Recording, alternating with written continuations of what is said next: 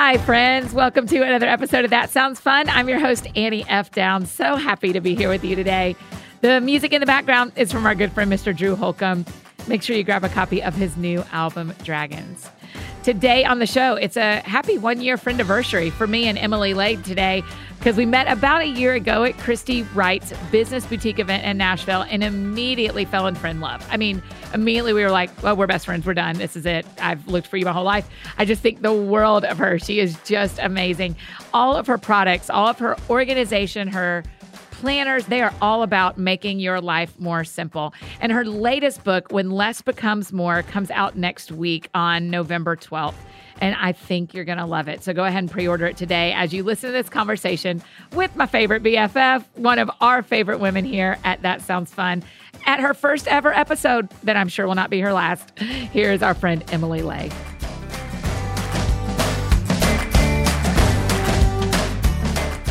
The Blue Angels are flying outside in my backyard, so I'm hoping you cannot hear them. Oh, I kind of hope we can. That is literally one of what I was thinking this morning about all the things we would get to talk about. That can we just lead with, what is it like to live at the beach? Oh my gosh. It's, well, first of all, we don't live at the beach. We live on the bay, but it is excuse me. Sorry. Spectacular. Tell me the difference. Forgive me. I mean, bay leads to closed off water. Beach leads to ocean. Yes. And beach means sand. Lots of sand. And y'all don't have sand in your house? You just have a beautiful view without sand in your house? Yeah, it's kind of spectacular. Yeah, I was about to say, that seems magical. Magical. No sand, no mess. It's great. Why do y'all live there? Well, we lived in Tampa for 10 years, and we always intended to move home. And where's Brian home? Pensacola. Okay. Brian always wanted to live on the water. And I told him he was crazy because I went through Hurricane Ivan here back in like early 2000s. And he found this lot and he brought me here and I said, no way. And then he brought me back when the Blues were flying and I said, okay. Really? You loved it that much? Yeah. It's awesome. So you grew up in Florida. So the only life you know is this life of being by water all the time. Yeah, all the time. The idea of being landlocked to me is like scary. Really? Yeah, I can't do it. Are you afraid of natural disasters? Hurricane Ivan, we had a tornado take our roof off while we were in my parents' house. And how old were you? I was college age. Okay. So I was on one side of the house with my family and it took the roof off the other side. Oh, wow. So so after that I was like, not really into the whole like places where hurricanes can get you. Right. So, but it didn't make y'all move. Yeah, no. I mean, my parents, rebuilt, refinished the whole thing. And now here we are. And we built this house like a forever home fortress. Yeah. What does that mean? I've never built a house like that. What do you mean? So, what'd y'all do to it? Very fancy, like concrete walls. So we had to build up. So you enter the house on the second floor and the bottom floor is basically like a wash through. So it's on pilings, concrete pilings. Oh, wow. So, a wash through, so water could go under the house and the house will be fine for a while. Right. Mm-hmm. Okay. Yep. Man. What do you know? This is going to get real deep real quick, Em. I love it. What do you know about God that I don't know from living by water? Oh my goodness. I feel like every time I wake up, it's the first thing I see is the water. And I'm just like, I'm constantly reminded of like, look at all I can do, right? Mm. Like, look at what God can do. Look at this thing that he made. And I always think of that verse, I'm going to get the verse wrong, but about like, God cares for the birds and the, all the things. So why do you think he doesn't care about you? And I walk outside my backyard and I'm like, okay, God, like, look at the amazing things you're doing. You didn't forget. Yeah. That's very profound to me that you brought that scripture up because I listened to that this morning. I listened to the Chronological Bible in the morning and I listened to that verse this morning and I literally stopped and was like, you know what, Lord, that is who you are. You do just take care of it. Okay. Like if the lilies the verse where he says, where Jesus says, if God cares for the flowers that get thrown away tomorrow, how much more does he care for you? And I was like, oh my gosh, that's right. I am a much longer being than a flower. And sometimes I feel like, God, did you forget? Like, I'm here. you know? Do you? You feel that? I do. I struggle with anxiety a lot. Yeah. And I think I'm starting to recognize it and like own it a little bit more as I get older. Yeah. But yeah, I mean, I get in those places where I'm like, hey, like my heart's a little thirsty and I don't really know where to turn. And I feel kind of, you know, I hate to use the word empty because everyone says that's such a negative word, but like sometimes you feel like that. Yes. You know? I mean, if a car doesn't get empty, you don't ever know you need gas. So, right. I mean, it's totally fine to feel that, I think. Right. Something that I'm really trying to understand in myself is what faith actually looks like. Yeah. Because the older I get, the harder it seems sometimes to just blindly believe. Yeah. So when you, with your anxiety and with the pieces of you that feel empty at times, what does faith look like? Oh, man. I think it goes back to that verse. It's believing that God didn't forget you, that God is there for you, and that God is going to replenish you if you would only let him. And for me, I want to be in control. Like I'm a fixer, right? Like you show me a problem, I'm going to fix it and we're going to move on. Right. And I try to do that sometimes with my own worries and concerns and anxiety. And, you know, the things that I'm worried about, I want to fix them. And there's not always solutions. And a lot of times I just have to be still. And that is the hardest thing for someone like me to do because I want to make a plan, I want to fix it, and I want to put a smile on my face and move on. Yeah. And it doesn't always work that way. Okay. So put together for me, this is going to get mathy for you. Put together for me the like, be still and know that I'm God. And yet you sit and look at water that is never still. Oh, this is so true. But in a way it is. Like it's just doing its job. It's existing and it's doing its thing. And I feel like for me, the be still part, I have to quiet my hands, I have to quiet my head, I have to quiet my soul. And water does that for me. It causes me to take pause and to kind of just like be there in the moment and take a breath. Yeah. And I always talk about my grandmother. When I was a little girl, she would always say, Emily, be still. And she would mean it literally, like settle down, but also like just be still. And if you would just let God, he will show up. He's there. He's always there. But you have to quiet your own hands and you have to quiet your own heart and allow him to do the work. He doesn't need you to be a fixer. Man, that's a real profound thing for a businesswoman like you to bring your mind around, because your whole career is around helping people organize busy lives. Right. Yeah. Right. I mean, you're more than that, but you're, you know, so much of what you do is let me help you take your chaos and put it into right buckets. Yes. And a lot of times when I face things that can't be sorted and categorized and color coded, I get really frustrated and I want to kind of shake my fists and say, you know, why can't this be simplified? Why can't I control this? And I found that God really sometimes wants us to be in the mess. And that's a hard thing for someone like me. You know, I want to organize it into the right buckets, but sometimes God is like, I want you to be in the mess and I need you to be right here in the in-between and learn things. And you're not going to be comfortable and I'm going to keep you there. Even though you want to claw your way out, you want to fix your way out, but I'm going to keep you there. And there's a reason and it's important and I'm going to refine you in those moments. And, you know, it's like hindsight. You look back at your life and some of the tough stuff and you think, okay, you know, I changed and I grew from that. But when you're in the middle, it's hard. My counselor yesterday said, you're not above the cloud. You don't have the perspective of above the clouds and you don't have the perspective of below the clouds. You are in the clouds and you just have to be okay with that. Yep. And I was like, I'm really not. Like I'm trying really to force myself to see above this or force myself below this. Like to see a better view of the earth, but I just can't. So help me. Tell me about being a woman, because I'm built a lot like you in that I like everything to be in its right place. Yeah. How have you learned to appreciate being in the middle of the chaos and knowing that's what God has? Oh, it's impossibly hard. A couple years ago, I went through a really tough I don't even know what to call it. It was like a season of just serious anxiety. I thought everything was broken and, you know, difficult. And my father-in-law, he was diagnosed with cancer and died 17 days later. And our dog we had forever. Yeah.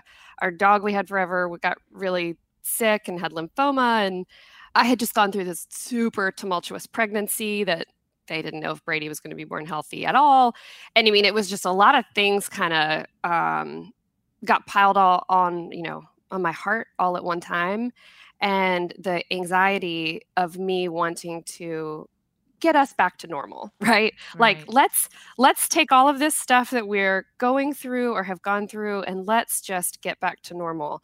I wasn't able to do that. And God was working something in me to learn to trust him in some of the weight and all of that. And, you know, it was hard. I mean, I had to really like realize that stress and anxiety and the things that happen to our bodies physically when you go through something like that, it's not healthy if we don't find a place to put all of it.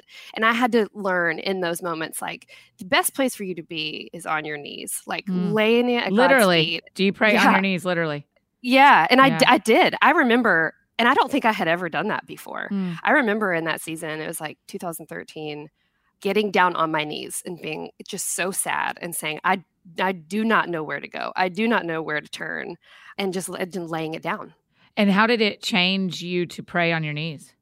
It was so different. I remember feeling when I did that, I remember feeling like someone is watching me. Oh, wow. Like, right? That's like, sweet. Yeah.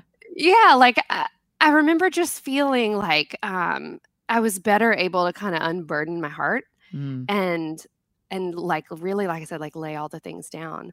And so I think, you know, when I get into situations like that, and it's happened since then where, you know, everything kind of piles up and I start to feel this despair and I kind of go back to the same thing of like, get on the floor, like get on your knees and lay it all down. Yeah. To me, that is the only way I don't kind of succumb to the chaos a little bit in my head, not even in the world, but you know, not even on my calendar, just in my head of like, what is happening? Right. Then I go, okay, maybe just on my knees for 10 seconds. It doesn't even have to be like an hour.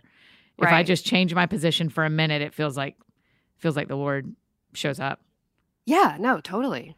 Was creating all the simplified products and kind of walking towards, this is where our friendship, I'm like, tell me how this started. But did all of that start out of like, I just have to be less chaotic than this?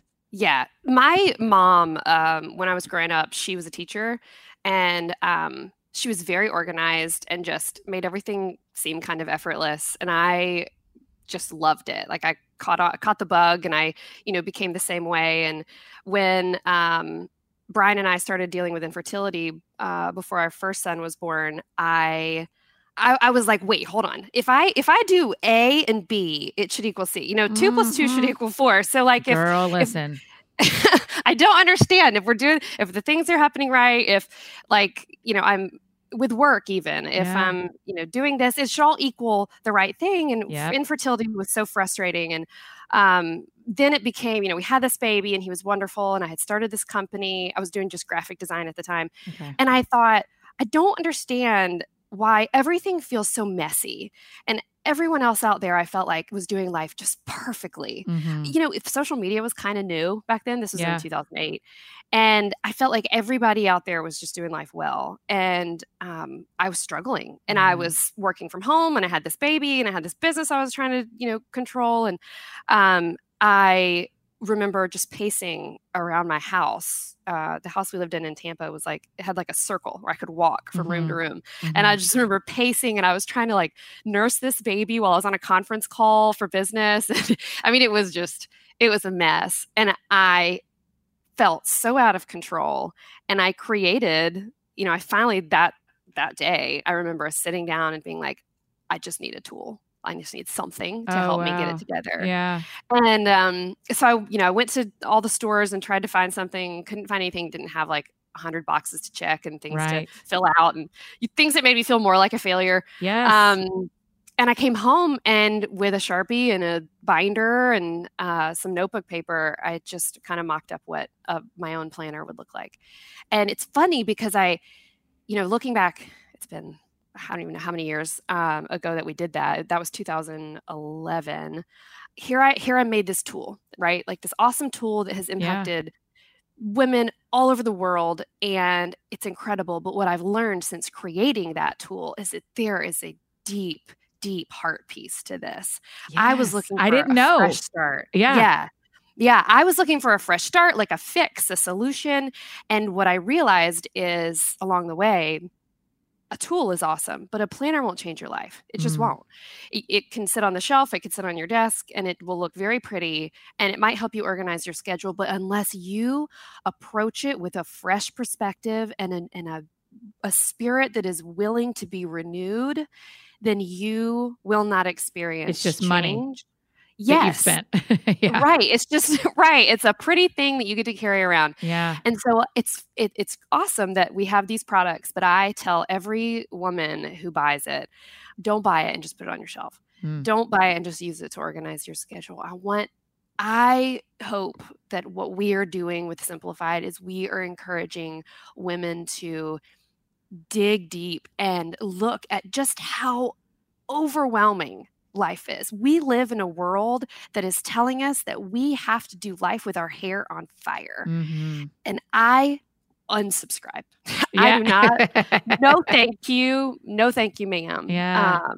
I have lived like that for a very long time. And not only does it feel that, Emily, I do feel that like you're supposed to be running from A to B. Yeah, like we're constantly in a hurry. We're rushing. There's noise and information and just stuff. And late last year, we were digging deep into like our, you know, what we were going to set as our intentions and our goals for this year with the company. And I was getting ready to write this book and I had no idea what the book was going to be about. Literally no idea. And I had like 30 days till my deadline. Great place to be, right? And my company and I, we were digging into why people were so drawn to the need to simplify life. And I just felt so suddenly burdened by this idea that there is an epidemic facing women today. Yeah. I think it's a uniquely female epidemic too, that we are all subscribing to this idea that we have to be so busy, that we have to allow all this noise in our lives. And I just quit everything for 30 days to write the book. Did you really? Yeah, all of it. Meetings, phone calls, email, social media. And I realized I don't think God intended us to live such overfull lives. I just don't. And it was life-changing for me. Really. So that's when you knew you were writing When Less Becomes More, is you were like, oh, I know now. So the way it happened was I was crying to my husband and I was like, I cannot write a book right now. I can't. I'm so overwhelmed. I am doing 100. We have 3 kids. We have twins who are 4. We have an 8-year-old. This business was growing, a team of 8 people. And I just wanted to breathe. I just wanted a minute to take a breath. And you had a book deadline instead. Right. Not a big deadline. I know. And Brian was like, this is your story, Emily. This is, you make these products and you're digging into this meaning behind all of it because you're living it out. And this is your story. And I said, that's stupid. I don't want to write that book. And I said, that's not fun. Yeah. And he said, because you're not on the other side of it. You write it while you dig in. And so that's kind of how it all came to be. Man, that is some wisdom. No kidding. Don't tell him he was right though. Right. Yeah, I won't. If he listens, he'll know. But other than that, I'll keep it to myself. Yes, totally. I would love for you to, okay, I'm not a great planner user.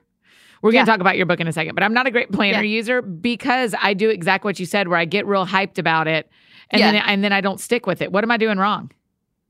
I think a lot of times the people that I meet that are struggling with it, they feel like they have to be all or nothing. So you either have to be like all in a paper planner or all into a digital system or something like that. Right. And I think it's just about finding a system that works for you. People are often surprised to find out I use iCal. Yeah. But I do.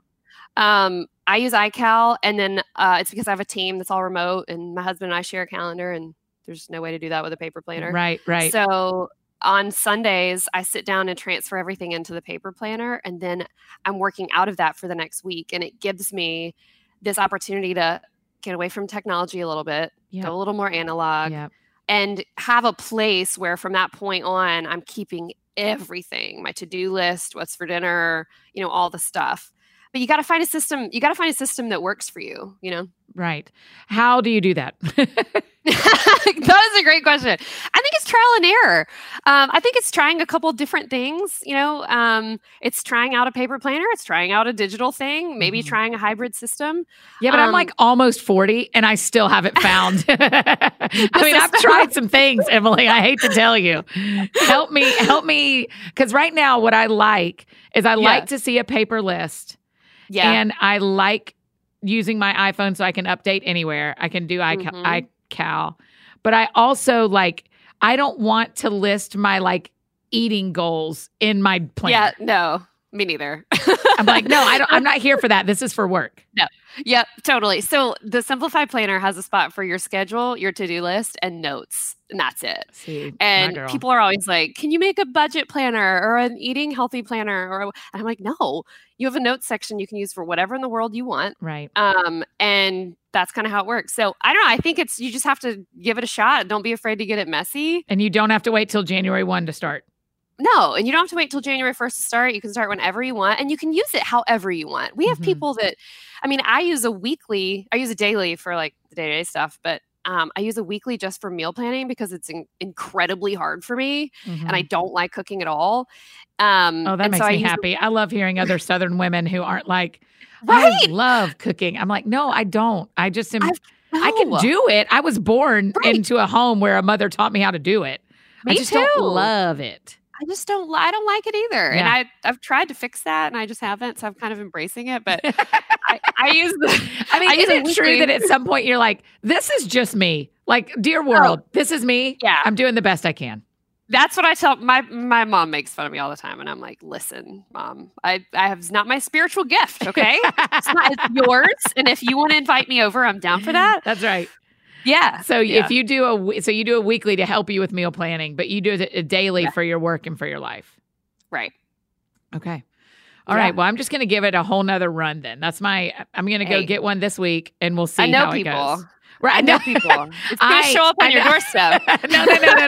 I am happy to go to Target. I mean, tell me about the first day you saw your stuff in Target. Oh my goodness. That's crazy, isn't it? Right. Yes. I mean, it's literally crazy to create something in your guest bedroom and then see it, one day on a Target shelf. Yeah. Was that the store that blew your mind the most? Yes. Okay. Although, yes, it is. But every time someone asks me that, I think, well, my mom was really excited to see my book in Cracker Barrel. I will die the day my book's getting Cracker Barrel. That seems awesome. Yeah. But Target was cool too. It's crazy. When we started Simplified, we sold it just online and, that's, we have a signature collection that's just online. And then we have this collaboration with At A Glance. It's in big stores. But we also had a wholesale program at one point, and we were in 800 stores around the world, which is nuts. But I was on 45 airplanes the year that I had infant twins.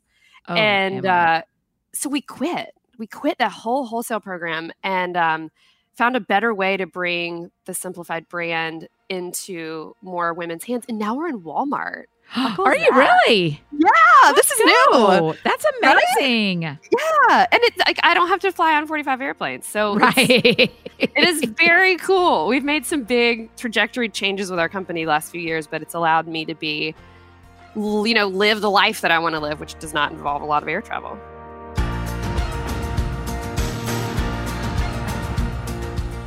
All right, Fred, just interrupting this conversation with Emily to tell you about our sponsors who are making today's show possible. First of all, we'd like to thank Liquid IV. Now, listen, we've got this stuff in the office and we are loving it. Liquid IV is the fastest, most efficient way to stay hydrated. I know we are all trying to drink more water, and Liquid IV hydrates you 2 to 3 times faster and more efficiently than water alone, with the added bonus of vitamin C, B3, B5, B6, and B12. And I love this, that they have a give back mission where Liquid IV has donated 1.5 million sticks to date to places like Haiti, Uganda, Puerto Rico, and most recently Nepal. With each purchase you make, Liquid IV donates a serving to someone in need around the world. I love when we get to partner with companies like this. Liquid IV also helps prevent jet lag and headaches when traveling, which is a huge deal to me. It's TSA friendly because they have them in these little on-the-go travel packets. The powder fits in your purse, in your backpack, wherever in your carry-on you need it. And it helps to keep your skin hydrated while flying and can be used before, during, during or after flights, which I think matters so much. And believe it or not, a lot of us end up more dehydrated in winter because the cold weather tends to make us likely to miss the signs of dehydration and less likely to keep refilling our water bottles. So Liquid IV has this easy, healthy fix for winter hydration. It's 1 stick of powder and 16 ounces of water. Again, provides 2 to 3 times the hydration of water alone. Here's what I love. All Liquid IV products utilize cellular transport technology, CTT, I know you know, a specific ratio of glucose, pure cane sugar, and sodium, which is mine, salt, and potassium. And when mixed with 16 ounces of water, it helps your body absorb more of the water and nutrients you drink directly into your bloodstream, which I love. These are non-GMO, vegan, and free of gluten, dairy, and soy. They are very clean ingredients, and that really matters to me. And they can provide the same hydration as drinking 2 to 3 bottles of water. We love having these in the office. We have a couple of different flavors and are really enjoying having them available to us. I love Liquid IV, and I know you will too. So right now, my friends get 25% off. You guys, they're so generous. At liquidiv.com when you use my code ThatSoundsFun at checkout. Again, that's 25% off anything you order on Liquid IV's website. So go to liquidiv.com and enter my promo code ThatSoundsFun to get your savings and start getting better hydration. That's liquidiv.com, promo code ThatSoundsFun. Don't wait. Start properly hydrating today. Today's show is also brought to you by our friends at Flamingo. Y'all are going to love this, but one of my best friends in Scotland, a dude, texted me a couple of days ago after he was finished listening to an episode, and he said, I think you need to bring me some Flamingo razors. And I told him they are my favorites, and I get it because Flamingo makes body care for women with hair, and it is a great razor with shave gel, body lotion, the works. Flamingo was started by a group of women at Harry's, a men's shaving brand, who realized that they were only using men's razors because there wasn't an option that felt right for them. I think it's so important to find products like this that you trust. And it feels like there are new body care products launching every day. And because we have so many choices, our best bet is to look for products that have been vetted by experts like doctors and beauty editors and your favorite podcast host. You get it. And making sure products are tested and thoughtful and trustworthy is important to Flamingo too. Hair removal can be such a chore, and that's okay. But the Flamingo Shave Set is anything but routine. It's a $22 value, but you guys get it for $16 with free shipping. I absolutely love my Flamingo Shave Set. I actually have 2. So I keep one at home, and then I have one in my travel bag for whenever I am out on the road or out on trips. And I think they are, my friend in Scotland's right, they're the very best I've ever known. So think about it. You probably spend more than $16 on razors and blades already. With the Flamingo Shave Set, you can upgrade for less on the same as you're paying now, including the parts you skimp on, like shave gel and exfoliating lotion. They even sent you a shower holder, which I love. Flamingo Shave Set features their award-winning products for just $16, and it ships free directly to your door. If I were you, I'd try the Flamingo Shave Set. It's a $22 value for just $16 with free shipping today when you visit shopflamingo.com/Annie, A-N-N-I-E. That's my name. That's right. Visit shopflamingo.com/Annie. And now back to the show.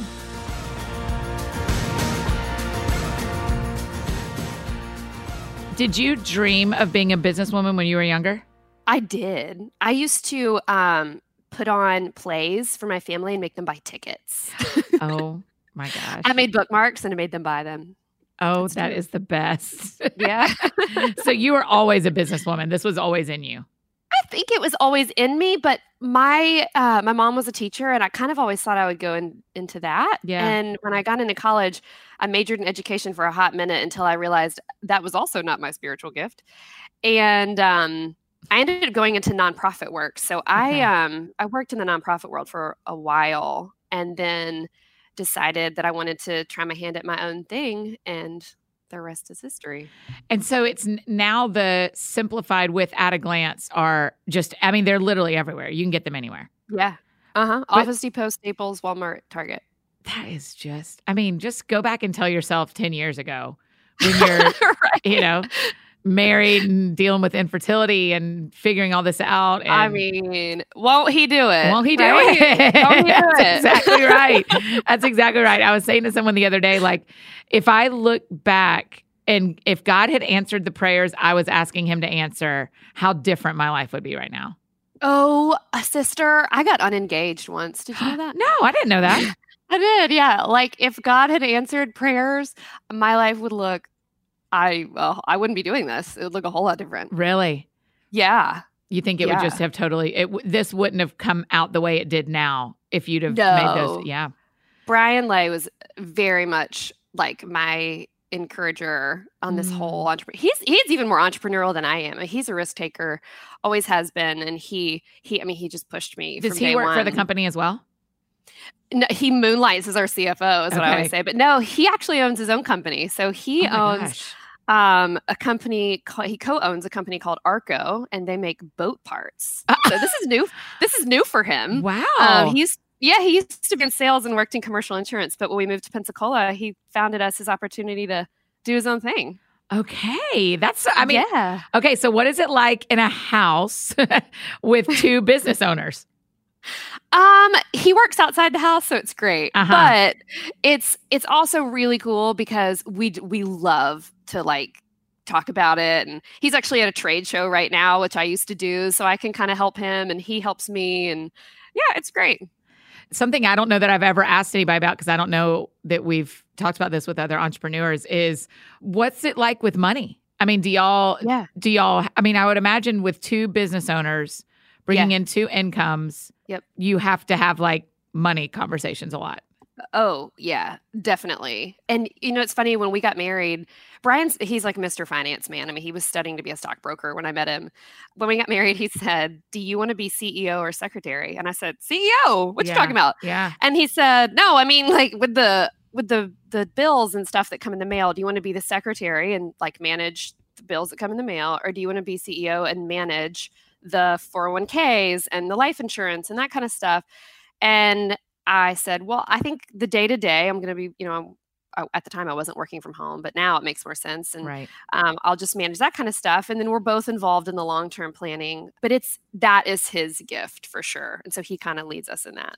That's awesome. I think about that a lot with my career of at this point, you know, if I would have gotten married when I was like 19, we would have learned how to manage our money together. Yeah. But because I'll get married after I've on my second career and have managed my own money for a while, I think about how to have these conversations. Right. Totally. So what's the trick to you of two people of faith being married and handling money well together?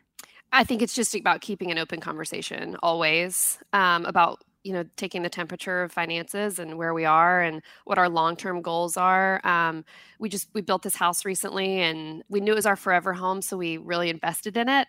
And now the goal, I mean, we're big Dave Ramsey fans. Oh, and so, me too. Yeah, when we got married, we did Dave Ramsey together and it was hard.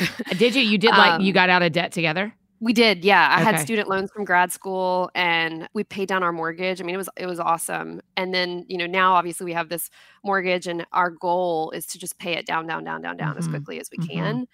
And so, yeah, I think we just have to always keep an open conversation and there's nothing hidden between us as far as finances go. We share everything, share accounts and all that. And he is always on top of where we are, where we stand and that kind of thing too. So I kind of let him take the lead. Yeah. A friend of mine said to me one time, talking about marriage and finances, she said, secrets anywhere lead to secrets everywhere. I completely agree. I mean, I know a lot of people have their own opinions on like shared accounts or separate accounts and that kind of thing. And I just, from day one, we were like, we don't want to keep anything hidden or separate or secret or whatever, you know? And so we share all of our accounts. And I'm glad we both love Dave Ramsey because that's how we became friends. I know it is, right? Thanks to Christy Wright's Business Boutique last year. That event is so great, isn't it? It is. It's so great. I remember seeing you in the green room and I was like, we're going to be best friends. We knew it. No kidding. Both of us were both like, well, obviously this is a real thing that has to happen. We knew it a year ago. Happy 1 year anniversary, by the way. Happy, yeah. I mean, no joke. You literally were like, I have a book coming out in November of 19. I was like, tell me the date. Let's put it on the podcast calendar. Which was exactly like a year away. It was literally a year away. Tell me what you learned and what you experienced at Business Boutique about being with that many women entrepreneurs.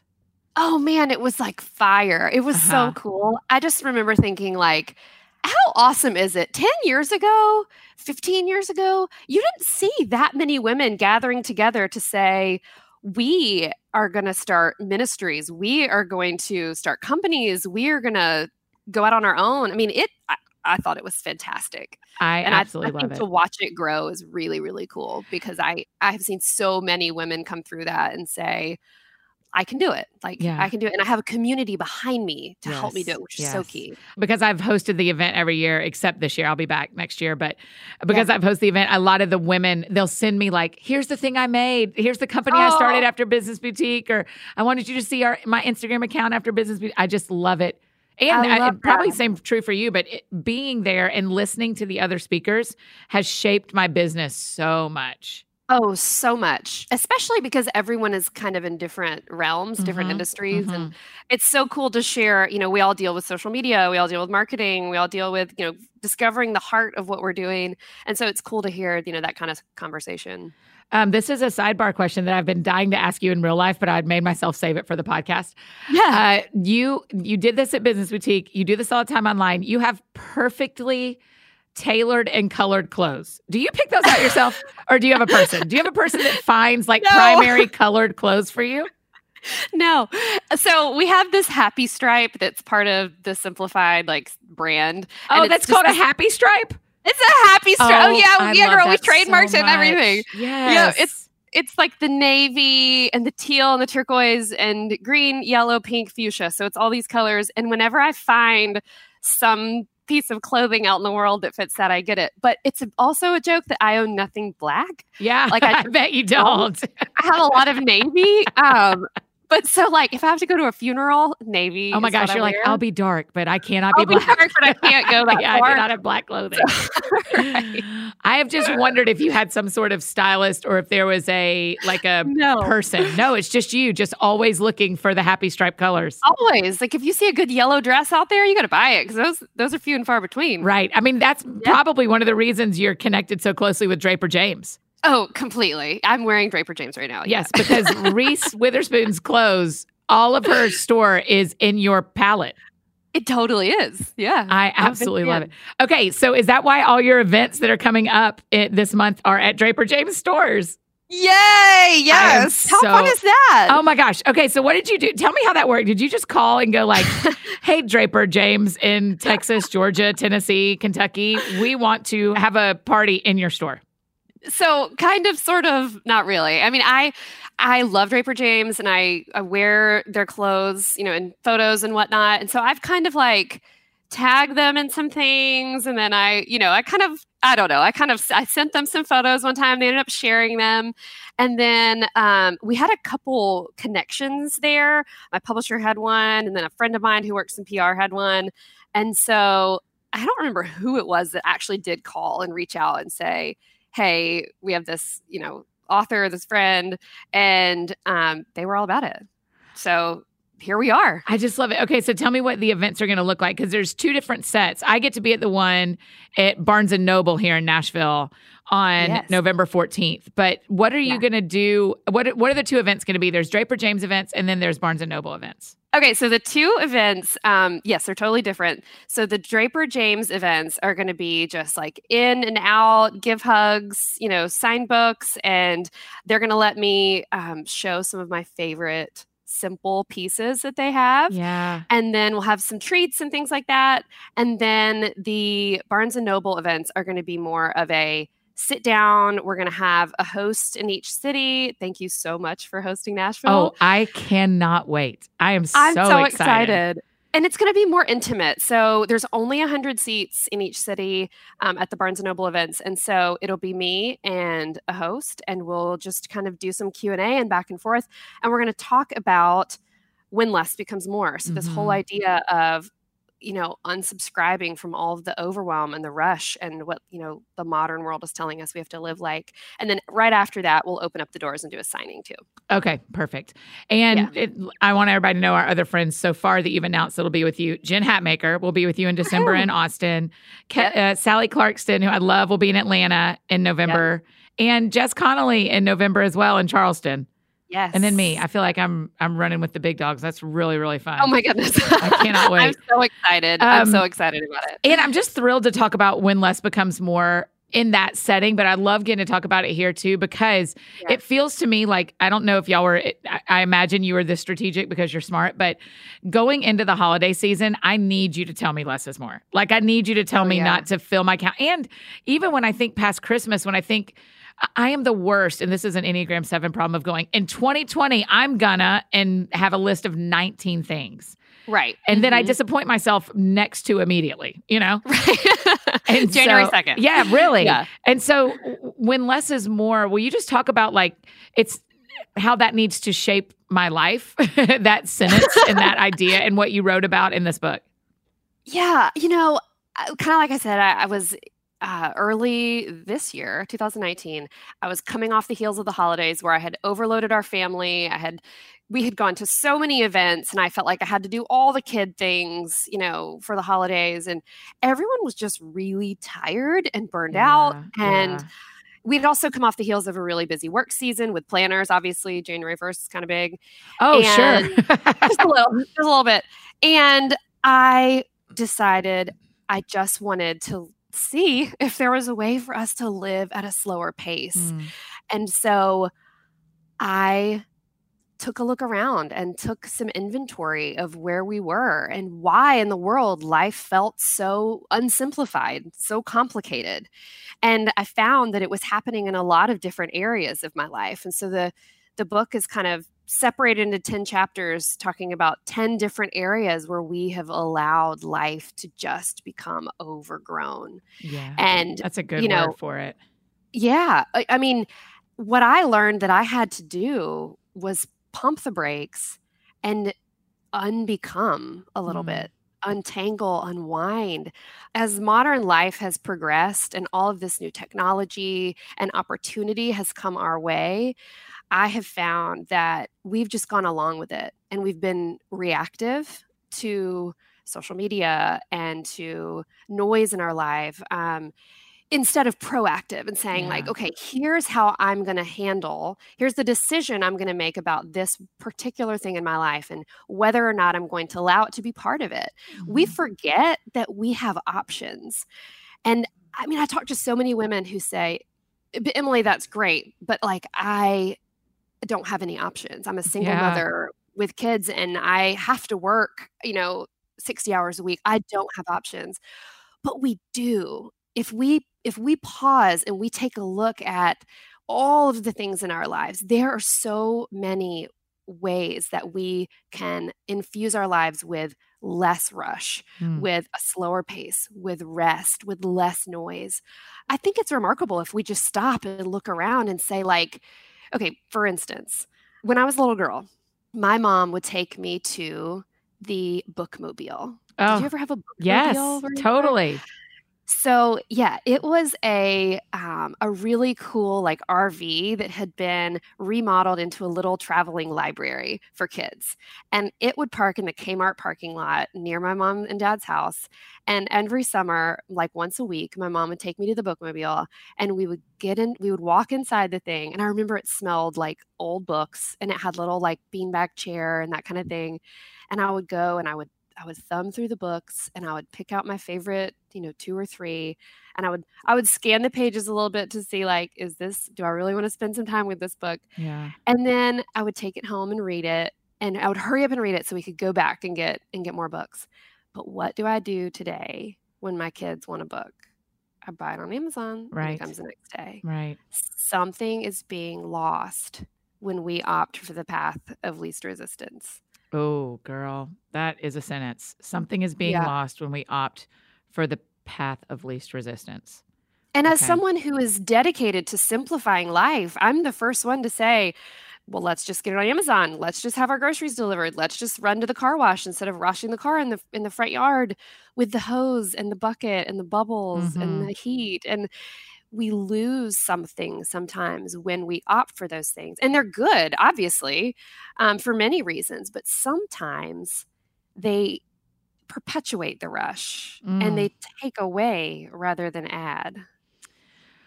Wow. So you're right. How do we identify the things that we're letting go like that? You know, for me, I mean, I still sometimes have my groceries delivered. I still you know, buy books on Amazon, that kind of thing. Mm-hmm. But I have had to just be very intentional about making myself slow down. Mm. I mean, the other day I was on my back porch and I was watering some plants, and I remember I was letting the water fill up the water bucket or the watering can. And I was standing there and I was thinking, oh my goodness, would you just hurry up? Why is this taking so long? And I caught myself because I've been just kind of lived through this. And I thought, why are you in such a hurry? Hmm. What are you hurrying to water the next plant, to get the kids out the door? I mean, what would happen if we just slowed down? And it's hard. I mean, it's hard to stand there and not have those thoughts when you're rushing through the rest of life.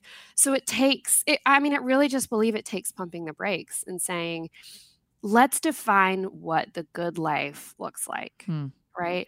A lot of times we are pushing and pushing and pushing, and we're like kind of on a train, and we're like, okay, we're good. The train's moving. It's working. We're going fast. We're going toward the good life, whatever it is, that the life we want to have. And we don't realize that we're headed toward a brick wall. Yeah. And we think we're doing great, but there's a brick wall up ahead. And so we have to pump the brakes and say, what does the good life look like? And what do I want? And a lot of times, for me at least, when I do that, the good life looks a lot like where I am. Yeah. I think it's amazing. Something that happened when I wrote Let's All Be Brave is a bunch of books came out about courage at the same time. Yes. Yeah. And it seems, so I want you to hear me saying that this is a compliment to you, because it seems like God has asked you to jump right in the current of what he's trying to teach us. Oh, I completely agree. Because there are so many people, Jefferson Bethke, Rebecca Lyons, John Mark Comer, who all this fall have books that tell us to slow down. Yeah, I noticed the same exact thing. And so to me, I think that's great.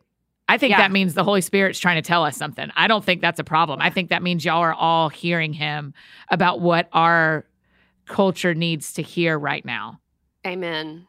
And so I love it. Tell me, and I love how yours is set up. The idea that there's 10 chapters and each of them is a thing to just like pump the brakes here on social media, on your physical wellness, on parenting.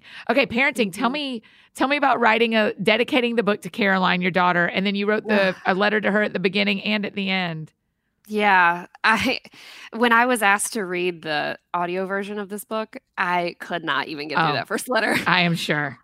I look at my daughter, and Caroline is one of my twins, and she is 4.5, and she is wild. I mean, I don't even know that she knows how to be quiet. She is just her eyes are so wild. It's beautiful. I love it so much.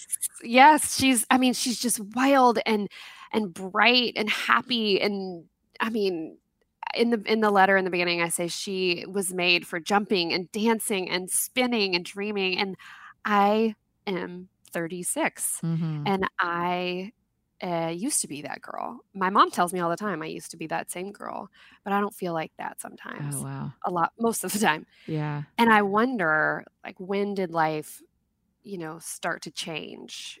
And is there something we could do to get back to those girls that God made us to be? Mm.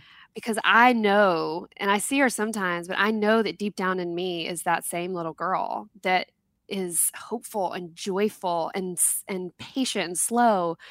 But right now, all I can think about is like, what's for dinner? And that I have 15 things to do on my to-do list. Right. And where is the room for joy when we are so over full? Mm. Yeah. So I was thrilled to write it to her. I believe boys face the same thing, but I do believe there is a uniquely female aspect to this, that as women, we are caregivers in so many ways, that we are pouring out onto everyone else and we are running on empty. Mm-hmm. And as women, God made us to be very specific creatures. And I feel like when we run on empty all the time, the whole world is going to suffer. Oh, that's fascinating. I think you're right. I mean, I think one of the best things we can do as people of faith is celebrate how God made men and celebrate how God made women. And I totally agree. I love the idea of thinking about what we would lose if men weren't men and women weren't women. Yeah. And I totally agree. And it feels like that's what you're saying, is that we would lose this like hominess or safety or slowness that a woman can bring to a household or to a company or to a life. You know, the word homekeeping is such a funny word. It's like, it's taken on this weird connotation these days of like, I think of Donna Reed. Like, yeah. You know that show? Yeah. Like homekeeping is, you know, you're in your skirt with your dinner and your heels and your hair. That's right. Perfect. Lipstick before your husband gets home from work. Yes. And it's funny because when I sit and break down the word, it means the keeping of home, the honor and privilege to create a place of rest and respite for loved ones. And that's beautiful. Right.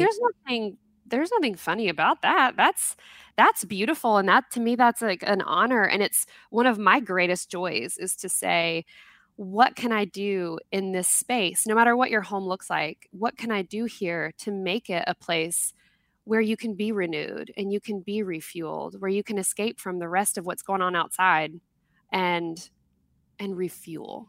And I think that feels true. I mean, that is particularly true for a woman who has a husband and children, or a husband and children at home.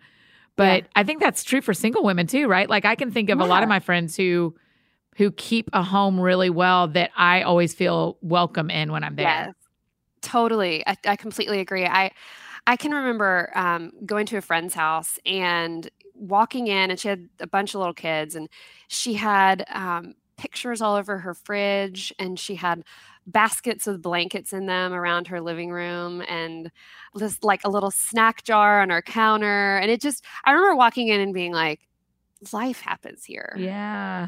And I feel very invited to go and sit on the couch and pull up a blanket, and I know that there's a cup of warm something coming. And and that's, my mom did that. Mm-hmm. And I feel that way when I go to my mom's house. She always has like the candle lit and the lights just right. And it doesn't matter the space or the size of your home at all. It's this opportunity we have to create warmth. And I think that is that's something I've learned a lot from my own mom and also from Sally Clarkson. Yes. There's something really life-giving about that.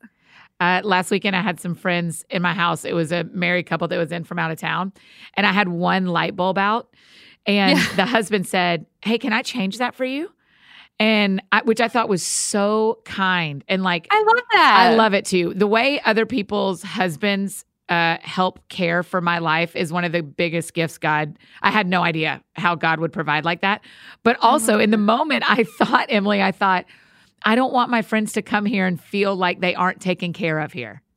You know, but how awesome that they feel that comfortable. Totally. You know? It was a both and. It was both hands where I went like, man, I love that he just offered that. And also I need to be making time to replace a light bulb that's been out for a month, because I want people to come into my home and feel warmed and taken care of. And, you know, I love that. So it was both and. So it's that like, I need a planner because I need to change my light bulb, but also I need to live in a world where people can help us and where that is part of being a good part of community.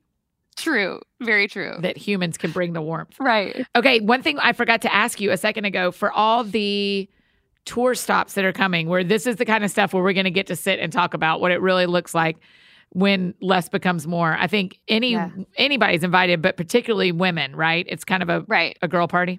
But dudes, you're welcome. If I'm there, welcome. They're there. They're welcome. That's just how it goes. Absolutely. But when people how do they get tickets to come? Because it doesn't cost money to get a ticket, right? But we have limited seating everywhere.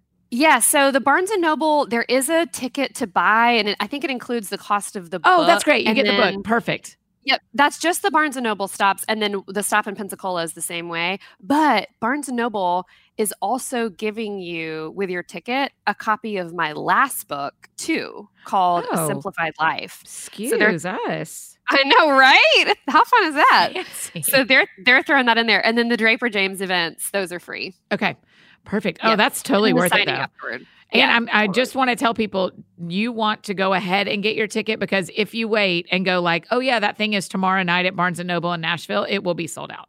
Yeah, totally. I think I hope there are tickets still available when this thing airs. I know. I wouldn't put money on it, but just in case. No. Just in case. Yep. And in the future, we just need to dream up a tour where you and I just go do this conversation in 50 cities. I'm so here for that. How fun would that be? Let's get a tour bus. Let's do it. Listen, have you done a tour bus yet? I've not done. No, I'm doing like 9 stops in 7 days. And oh, Lord. Yeah, it's going to be a lot of airplanes that week. Yes. Yeah. Okay, well, let me just tell you, I am in love with bus touring. So, how fun. Yeah, it is so fun because you're with your friends. You don't get up early for flights because your bus took you there overnight. I love it. It's great. You're in your pajamas. There's snacks. There's TV. We can paint the outside of it, the Annie and Emily show. Oh, we will wrap that bus so hard, the world won't even be ready for how fast that bus is going to get wrapped with our faces. That is like awesome. Everybody, all my friends are laughing. They're listening because I have a very tiny bus in my office that my booking agent wrapped for me a couple of years ago that has my face on it because it's like my dream is to have a wrapped bus. How fun would that be to be like, look, there goes my friend Annie. That is her face. That's her. She's in there. That's my hope. It's like Kenny Chesney. That's right. That's exactly right. Hey, is there anything we didn't talk about that you want to talk about? No, other than I want to sit here for like 6 hours and talk about the Enneagram because I'm fascinated with it. And I've loved the whole Enneagram series. What are you? Guess. I want you to guess. I mean, I would think a 2, but that's so like... It is. I'm a 2, but everyone says I'm not a 2. I'm a 2. I've taken it twice. First time said I was a 2 wing 3, which I get. And then the second time said I was a 2 wing 1, which I also get. Yeah. I mean, a bird needs both wings to fly. So they both exist in you. Okay. See, that makes sense. Brian's a 3 wing 4. Okay. Oh, a 2 and a 3. See, that's why y'all work so well. Yeah. Yeah. Or we butt heads. For sure you do. Yeah. Okay. So how have you seen the Enneagram be helpful in y'all's family? Oh, you know, when I first discovered it and started learning about it, I was fascinated and I kept trying to get Brian to take the test and he was like, I'm good. And then he finally took it and he was like, this is me. Like, this totally describes me. And then we started reading about each other's weaknesses. And I was like, that's totally you. And he kept saying, oh, here we go. This is totally you. So I think marriage-wise, it's been cool because it's helped us understand why the other thinks the way they do and, you know, why I get my feelings hurt for certain reasons and why he gets frustrated with me for certain reasons. Sure. And so... I don't know. I think it just kind of helped us capitalize a little bit more on our strengths and weaknesses. Man, that makes a ton of sense. Yeah. I, you know me, I'm a fan of it too. So how have you seen it help you in your business and as like a personal person? So my whole team took it and it's funny how many 1s are on our team and how many, you know, there was a lot of us that were 2s and then a couple that were like random 8s and 9s. And so to me, it kind of helps me understand the dynamic of our team. It's 8 women and we all work remote. So we don't have that like, oh my gosh, come sit down, have coffee, you know, let's go to lunch kind of a thing. Yeah. The like bump into each other meetings. Yeah. Yeah. Those, I mean, we do everything via video and phone call and email and stuff. So it's helped us understand each other a little bit more and how the quirks of our team play together and how we can make them play together even better. Yes. So yeah, I think it's awesome. That's one of my big things. Cool. Every job we hire for that we ask for their Myers-Briggs, we ask for their Enneagram, and we ask for their strength finders and their like spiritual gifts and just kind of go like, I love that. Because I'm like, let me tell you what I don't need doing this particular job is another 7. You know, like, I ain't trying to hire another 7 up in here. Yeah. I need some 1s. I need some 9s. Jenna is a 9. My full-time chief Annie officer is her title.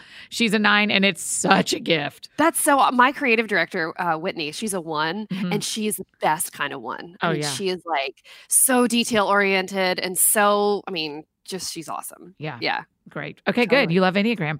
I forgot that about you. That makes me very happy.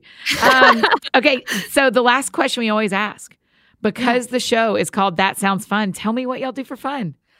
Oh, my goodness. We go to the beach. We go to the water. We get outside, especially with how much we're all wired to technology and, you know, phones and computers and all the things, we go get outside. What else do we do? What do y'all do outside? What are your things? Like, are y'all skateboarders? Are you bikers? Are you like just lay by the beach? We love to throw the football in the backyard. Yeah. Mom can throw a mean football. We love to swim in the backyard. I mean, it's beautiful where we are. Yeah. And so we just love to get out and about. Our kids are old enough now that we've started traveling a little bit. Uh-huh. And that has been fun. We took our kids 2 years ago to Turks and Caicos, and then last year we took them to Atlanta. And my similar places, very similar. Tyler, my 4-year-old Tyler, for a year was like, "We are going to Atlanta." I mean, he thought it was the Caribbean, but it was fun. But our kids are getting to an age now where it's more fun to get out and about, and it's not as much work. So they're so fun to watch. They look like they're hitting, according to the internet. They look like they're hitting their stride of being like old enough that you aren't like changing diapers, but small enough they're still saying hilarious stuff. Yeah, they're so much fun. Okay, you know the other thing I like to do for fun is I love to read fiction mystery books. Really? I did not know. Yeah, what are you reading right now? Tell me some. Stuff. I love all the Leanne Moriarty books. I just finished Ruth Ware's new book. Turn of the Key is really good. You like that suspense? Like you're about that? I love it. It's so far. It's such a far cry from everything else I do in my life. It's just fun. Right. I listen to a lot of them on Audible. Yeah, I'm really growing to really love audiobooks.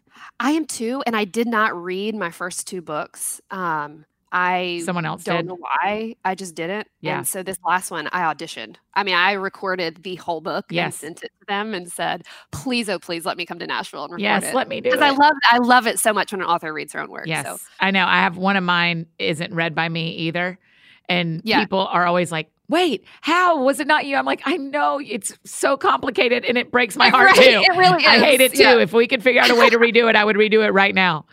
Totally agree. So yeah, it was fun. Oh, I love it. Well, listen, I'm so stoked that you're going to be here next week and when this releases. I am too. And we get to see each other. I'm just so looking forward to it. And thank you for the work you do. I'm really going to I'm committing to you that I'm getting a simplified planner this week and I'm going to post about it and give it a real go. I love it. I love really it. Get it messy. Thanks, friend. You're the best. Thank you.